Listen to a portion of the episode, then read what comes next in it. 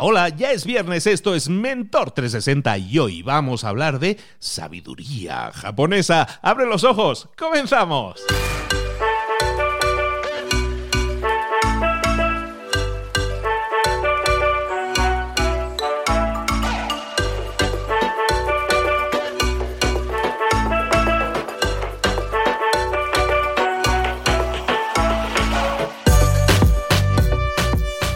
A todos, bienvenidos un día más a Mentor 360. Estamos cerrando la semana, ya se ha acabado otra semana más, ya estamos a viernes ¿Y cómo se siente, no? La gente como que se siente más contenta el viernes. Pero bueno, si tú estás desarrollándote, si tú estás creciendo, a lo mejor para ti los viernes son como los lunes, son días en los que te da ilusión salir ahí afuera. ¿Por qué? Porque estás creciendo y estás desarrollándote. Eso es lo que nosotros buscamos crear, ese sentimiento que no existan los viernes y los lunes, que todos los días te sientas de fábula, que te sientas súper bien. Y para eso te traemos a esos mentores que te motivan, que te incitan, que te explican cosas que tú puedes hacer en tu vida y que tú si las aplicas vas a obtener más y mejores resultados. Y cuando tú te sientes bien y te sientes motivado o motivada, ¿qué sucede? Que ver la vida de otra manera, que, que, vamos, que sales a la calle para comerte el mundo. Y eso es lo que queremos, que salgas ahí fuera y te comas el mundo con patatas. Y eso es lo que vamos a hacer aquí, siempre motivarte para que lo hagas y para que tengas las mejores herramientas del mercado, de los mejores mentores del mercado, para que obtengas más y mejores resultados. Hoy, como te decía, cerramos la semana hablando de sabiduría japonesa, porque hay mucho que aprender de Japón, en general de todo Oriente, ¿no? Pero Japón sobre todo como que tiene ahí muchísimo conocimiento, muchísimo conocimiento aplicado. O sea, son gente que demuestra lo que dice. Y tenemos muchísimo que aprender de ellos. Y es por eso que hemos creado este espacio también para traerte esa sabiduría japonesa y sobre todo para acercarla a tu vida. ¿Cómo puedes aplicar ese conocimiento milenario en tu propia vida? Lo vemos con nuestro mentor.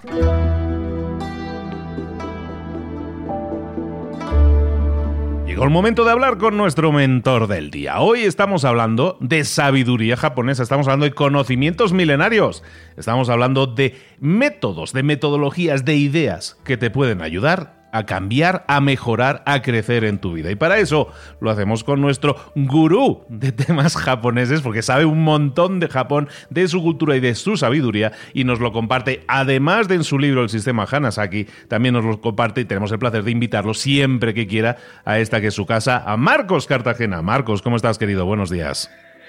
Todo muy bien por aquí, Luis. Muy buenos días. Encantadísimos como siempre de tenerte y deseando, a mí me encantan todas estas temáticas, creo que hay muchísimo valor en, bueno, de hecho, todos los conocimientos japoneses y sabidurías y aplicaciones de sabiduría japonesa en nuestra cultura occidental cada vez se incorporan más, ¿no es cierto?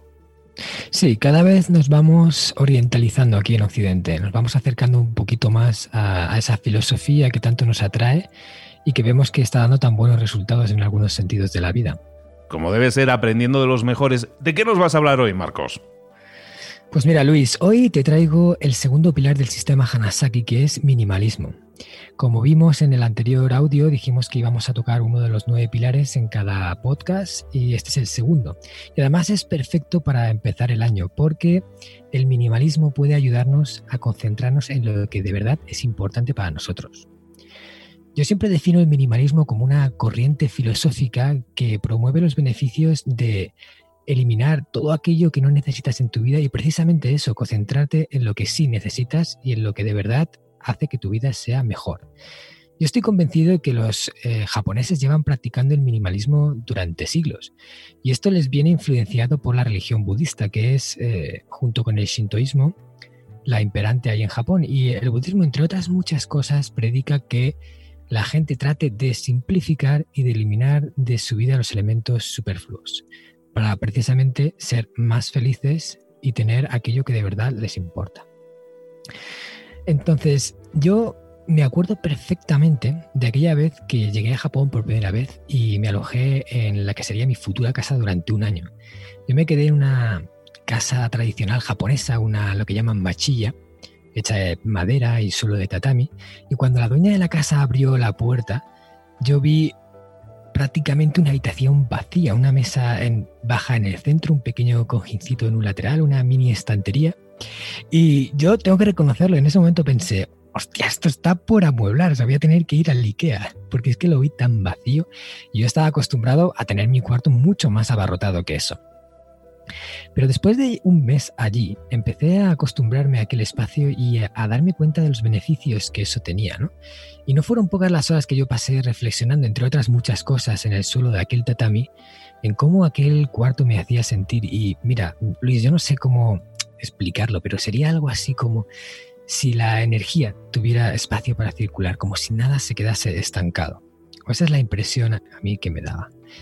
Y bueno, eh, yo lo comparaba con mi vida en España y aunque yo no vengo aquí a predicar que nos hagamos minimalistas y que cojamos nuestra casa y la dejemos tal cual estaba aquel cuarto, pero sí que reflexionemos un poco sobre la relación que tenemos con el mundo de la material y en cómo podríamos mejorarla, ¿vale? Porque realmente en la cultura occidental hemos desarrollado un hábito de tener más de lo que necesitamos y de aferrarnos a las posesiones en exceso, pensando que quizás esas posesiones materiales pueden aportarnos esa felicidad que tanto anhelamos cuando ya nos estamos dando cuenta de que lo material, aunque nos ayuda a hacer la vida más fácil y nos allana un poco el terreno, no nos aporta de por sí esa sensación de felicidad que todos los seres humanos queremos.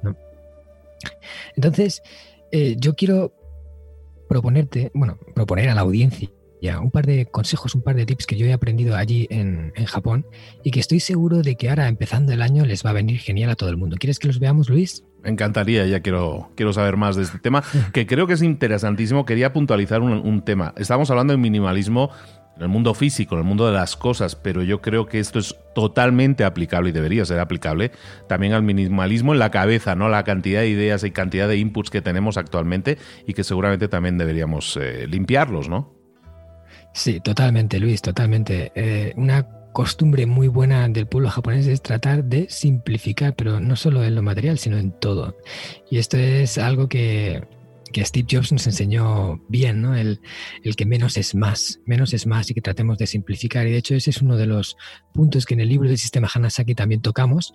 Pero bueno, hoy os voy a hablar de algo que yo creo que es fundamental para empezar el año, ¿vale? Y es hacer limpieza en casa.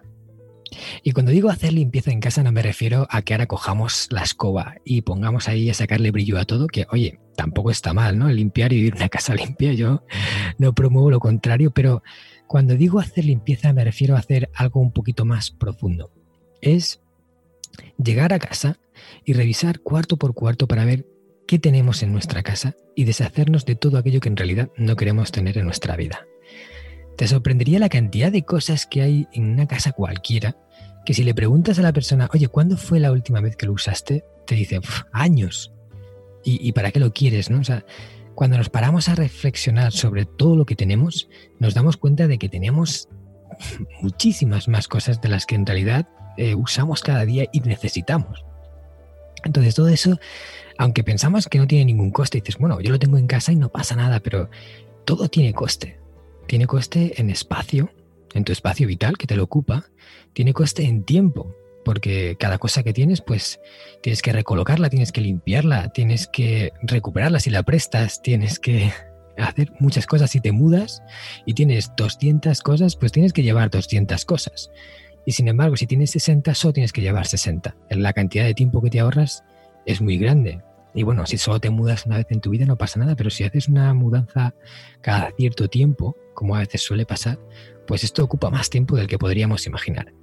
Entonces, yo este concepto lo vi muy reflejado también en, en Maricondo, que tiene un libro que se llama La magia del orden, que bueno, recomiendo desde aquí porque me pareció un libro muy bueno, sobre todo por cómo concebía ella la relación con el mundo de lo material. Y eh, ella es japonesa, por cierto, para quien no lo sepa, en ese libro, entre otras muchas cosas, decía que es importante que nosotros pensemos si ese objeto nos hace la vida mejor o directamente no hace nada o incluso nos resta. ¿Vale? Por ello, yo voy a proponer que os hagáis tres preguntas, que cojáis cualquier cosa que tengáis en casa y os hagáis tres preguntas. La primera es, como he dicho antes, ¿lo he usado alguna vez en los últimos dos años? Si no lo has usado en los últimos dos años, ahí empiezas a tener alguna pista de que quizás eso te sobra, si es un objeto para usar, no para contemplar, si no es una cosa de decoración, si es algo de uso. Luego, ¿este objeto hace que mi vida sea mejor? O sea, ¿realmente me hace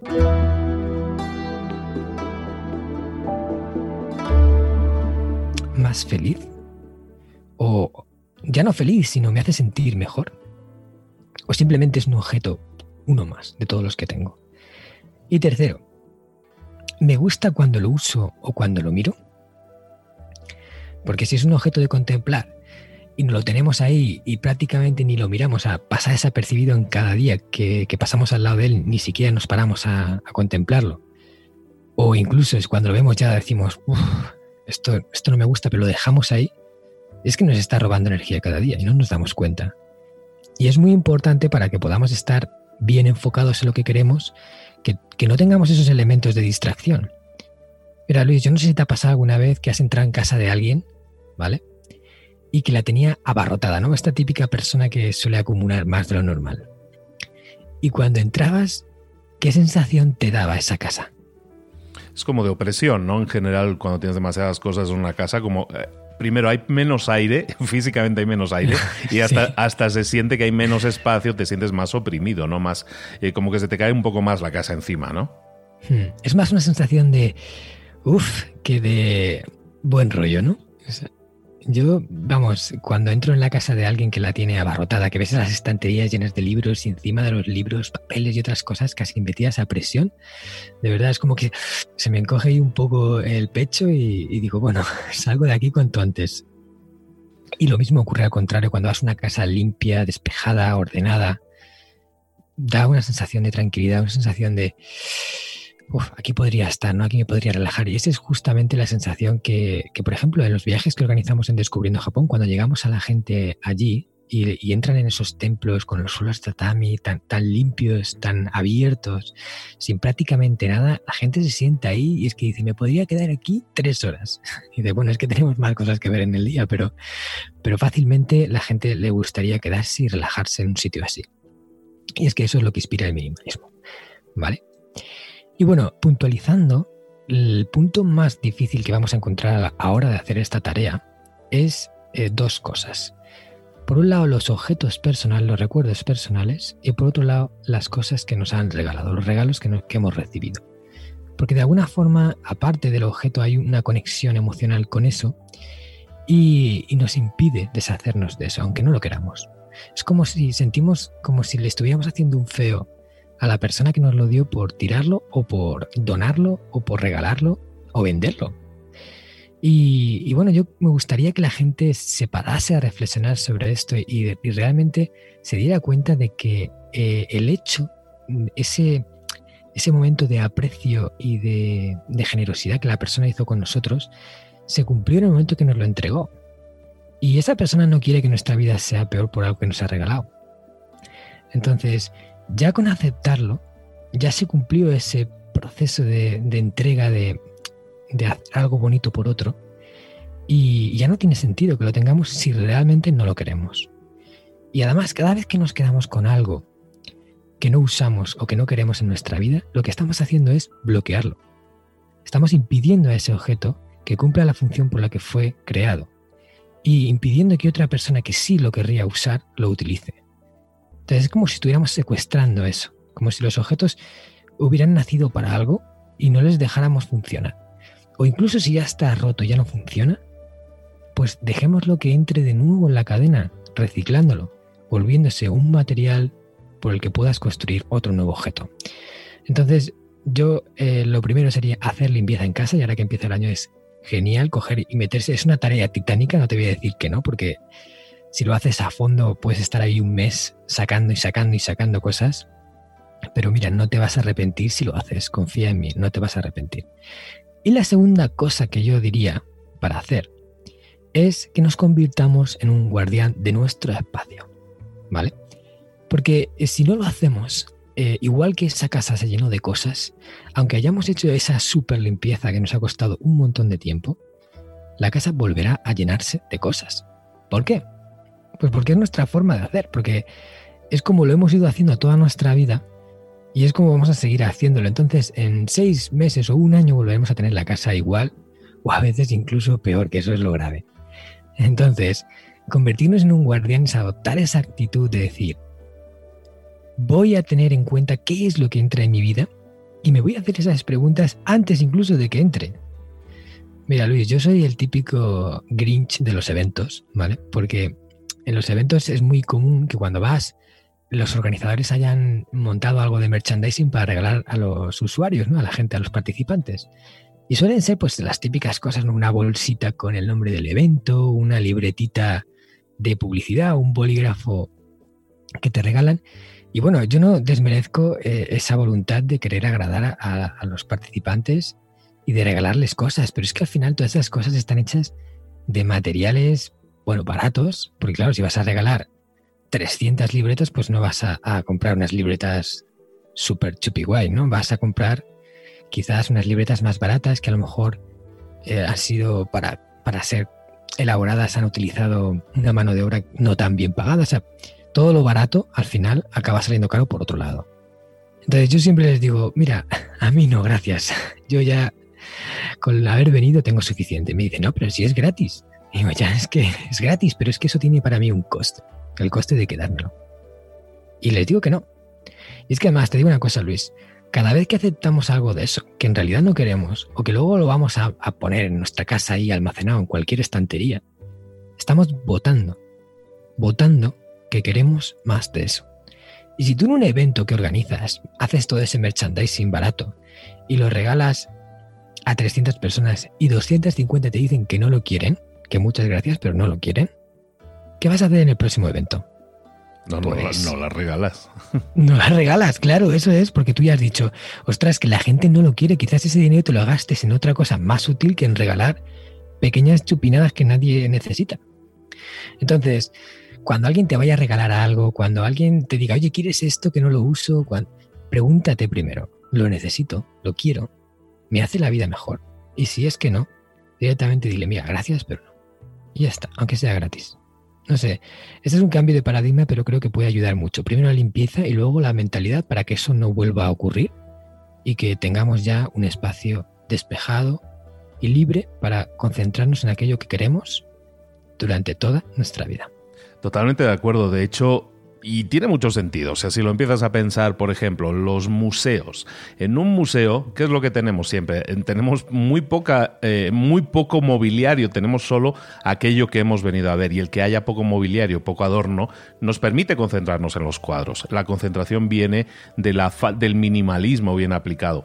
Yo te comento, yo hace unas semanas, unos meses, ya dos meses o así, hemos estado haciendo esa limpiecilla en casa y hemos sacado ropa, muebles, un montón de cosas. Y el, y el hacerlo se siente, evidentemente, mucho mejor. Sientes un alivio, sientes que quitaste piedras de la, de la mochila. Y lo que estamos haciendo nosotros es eh, localizar a asociaciones o gente que lo pueda necesitar. ¿no? Entonces, por ejemplo, tenemos ahora localizado una, un, orfanato de niñas, en el caso, y entonces toda la ropa de mis hijas, juguetes de mis hijas, evidentemente ahora llegan los reyes, llegan cosas nuevas. Entonces estamos, eh, estamos quitando muchísimas cosas de casa y de verdad que se siente se siente mucho mejor en el sentido de que tu casa se siente más limpia y, se siente muy bien el que le puedas dar ese nuevo uso que estabas tú también comentando, ¿no? Y comentar otra cosa también, ¿eh? Ayer, fíjate, ayer por la noche, precisamente, pues yo aquí donde trabajo, pues tengo mesa de mezclas, tengo micrófono, tengo laptop, o sea, la verdad tengo aquí como un desmadre de cables importante, ¿no? Lógicamente videocámaras, tal. Y la verdad, hay un desmadre de cables. Y el, el, hecho de darle orden a eso, me entretuve ayer por la noche, estuve una hora y media ahí con cables, con ligas, haciendo mil virguerías para que no se vean los cables. Y es una mesa de cristal, o sea, es complicado, ¿eh? pero hice que no se vieran o que se vieran lo mínimo los cables. El simple hecho de generar ese orden Hoy por la mañana he llegado a la mesa y hoy, hoy sí me apetece más trabajar. Y es que el orden, el orden en el trabajo, en la, en la vida, en general en tu casa y en, la, en donde trabajas, yo creo que es importantísimo y tenemos que accionar, tenemos que pasar a la acción y hacer cosas que de verdad aumenten ese orden. Porque como decíamos, estamos llenos de impacto, estamos llenos de regalos, estamos llenos de, de cosas que no necesitamos realmente y liberarte de eso es realmente quitarte una carga encima, por lo menos lo está haciendo también en mi caso, doy fe. Hmm, yo totalmente de acuerdo con eso, Luis, totalmente. Perfectísimo. Bueno, pues ah, desde aquí entonces llamamiento. Chicos, chicas, los que estáis aquí escuchando, hoy este, este episodio de Mentor 360, ¿por qué no echar un, un, vistazo ahora mismo alrededor? Estás escuchando esto, a lo mejor estás en tu casa, estás en tu oficina, echar un vistacito alrededor. ¿Hay cosas aquí ahora mismo que necesitas? Y hay cosas a lo mejor que no necesitas, empieza a preguntártelo, empieza a hacer esa limpieza y, poner en clasificación qué es lo que necesitas, lo que te hace sentir mejor o no. Oye, y si no suma, a lo mejor está restando. En alguna cosa está restando seguramente, ¿no? Como decía aquí Marcos, pues vamos a darle una pensadita y a lo mejor nos lo quitamos de encima y todo eso que ganamos, vas a ver que van a ser muchísimas ventajas. Marcos, muchísimas gracias por estar aquí con nosotros, por presentarnos esta temática. El minimalismo, como decías, está de moda. Maricondo la, el, hizo Netflix, también hizo sus episodios en Netflix, hizo el libro. Se está poniendo cada vez más de moda. Hay minimalismo muy extremo. También hay personas que dicen, hay que vivir con 100 cosas o menos, ¿no? Hay muchas cosas por ahí. Hay muchos eh, retos si uno quiere integrarse en el minimalismo. Pero puede ser algo tan simple como vamos a empezar por cuidar un poco más el orden de lo que ya tenemos y creo que eso ya es un gran, grandísimo paso. De nuevo, Marcos, muchísimas gracias. ¿Dónde? ¿Dónde podemos saber más de ti y localizarte? Bueno, cualquiera que quiera saber un poquito más de mí, del sistema Hanasaki, de los nueve pilares de Japón para una vida centenaria con sentido, puede por supuesto mirar en mi web personal, en marcoscartagena.com. Puede leer el libro si quiere, que ahora está disponible en, bueno, en España, en toda Latinoamérica. Va a salir dentro de poco en audiolibro, en la plataforma Audible. Y Luego también puede encontrarme en redes, en Instagram y en Facebook, son las que más trabajo por Marcos Cartagena. Perfectísimo. Y si alguna, y vamos a decirlo también, Marcos es un creador de experiencias en Japón. Si a ti te interesa, te atrae el rollo Japón, yo quiero vivir, yo quiero vivir Japón de otra manera. Marcos es un creador de experiencias y te puede ayudar a solucionar esa, esa inquietud que tú tienes. Si quieres vivir una experiencia única y memorable en Japón, a mí me tiene que preparar una. ¿eh? Ya, se, ya se lo digo que me tiene que preparar una muy pronto. Vamos a ver cómo lo organizamos. Pero si quieres vivir una experiencia inolvidable en Japón, contacta también a Marcos porque te puede cambiar la vida. De nuevo, querido Marcos, muchísimas gracias por estar con nosotros. Nos vemos en un próximo episodio. No tardes mucho. Muchas gracias a ti, Luis.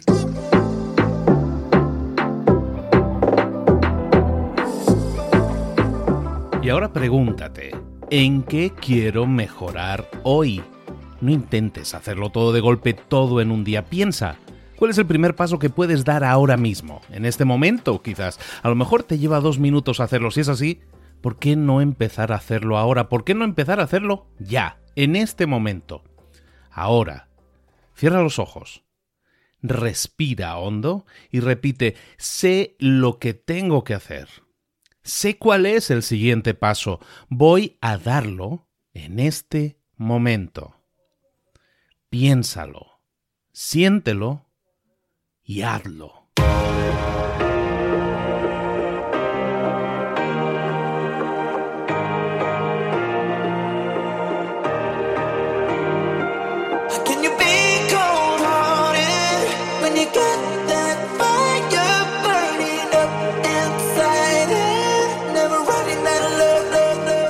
Muchas cosas de las que hemos visto hoy ya las sabes. La mayoría del conocimiento que compartimos aquí ya lo sabes. Sabemos lo que tenemos que hacer, sabemos lo que tenemos que evitar, lo que no tenemos que hacer, todo eso ya lo sabes. El único problema es que no lo ponemos en práctica, no pasamos a la acción y es ahí donde te necesito a ti y a tu compromiso. Si una sola de las ideas que hemos comentado hoy resuena en ti, te llama a ponerla en práctica, entonces, define el paso más pequeño posible, el gesto más mínimo, y hazlo ahora mismo.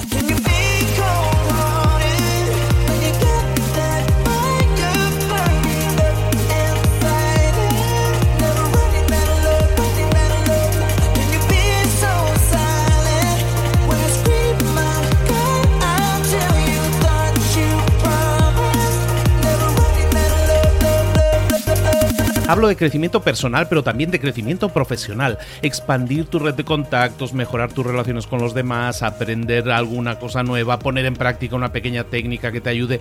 Todo suma, pero solo suma si lo pones en práctica. No si piensas en ponerlo en práctica. Pensar en ponerlo en práctica no sirve, tienes que ponerlo en práctica, pasar a la acción.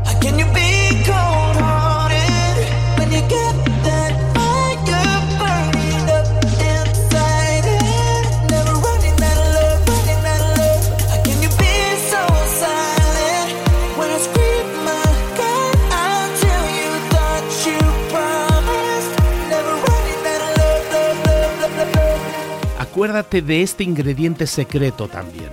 El ingrediente secreto es la actitud. Tu actitud. Tu actitud transmite. Si sales a la calle con ganas, la gente lo va a notar.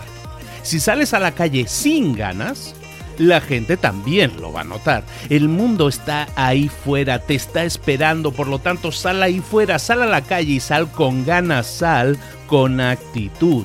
No esperes a mañana, ya sabes lo que tienes que hacer y ya sabes que lo puedes hacer hoy. No veas pasar la vida, vive la vida. Tienes las mismas 24 horas que tienen los demás, haz que valgan la pena entrega en estas próximas 24 horas tu mejor versión. Te esperamos aquí mañana para continuar creciendo, te esperamos aquí mañana con más mentores, pero el día de hoy está completito delante de ti. Así que ponte en pie, pisa fuerte, respira hondo, sal ahí fuera y conquista tu día.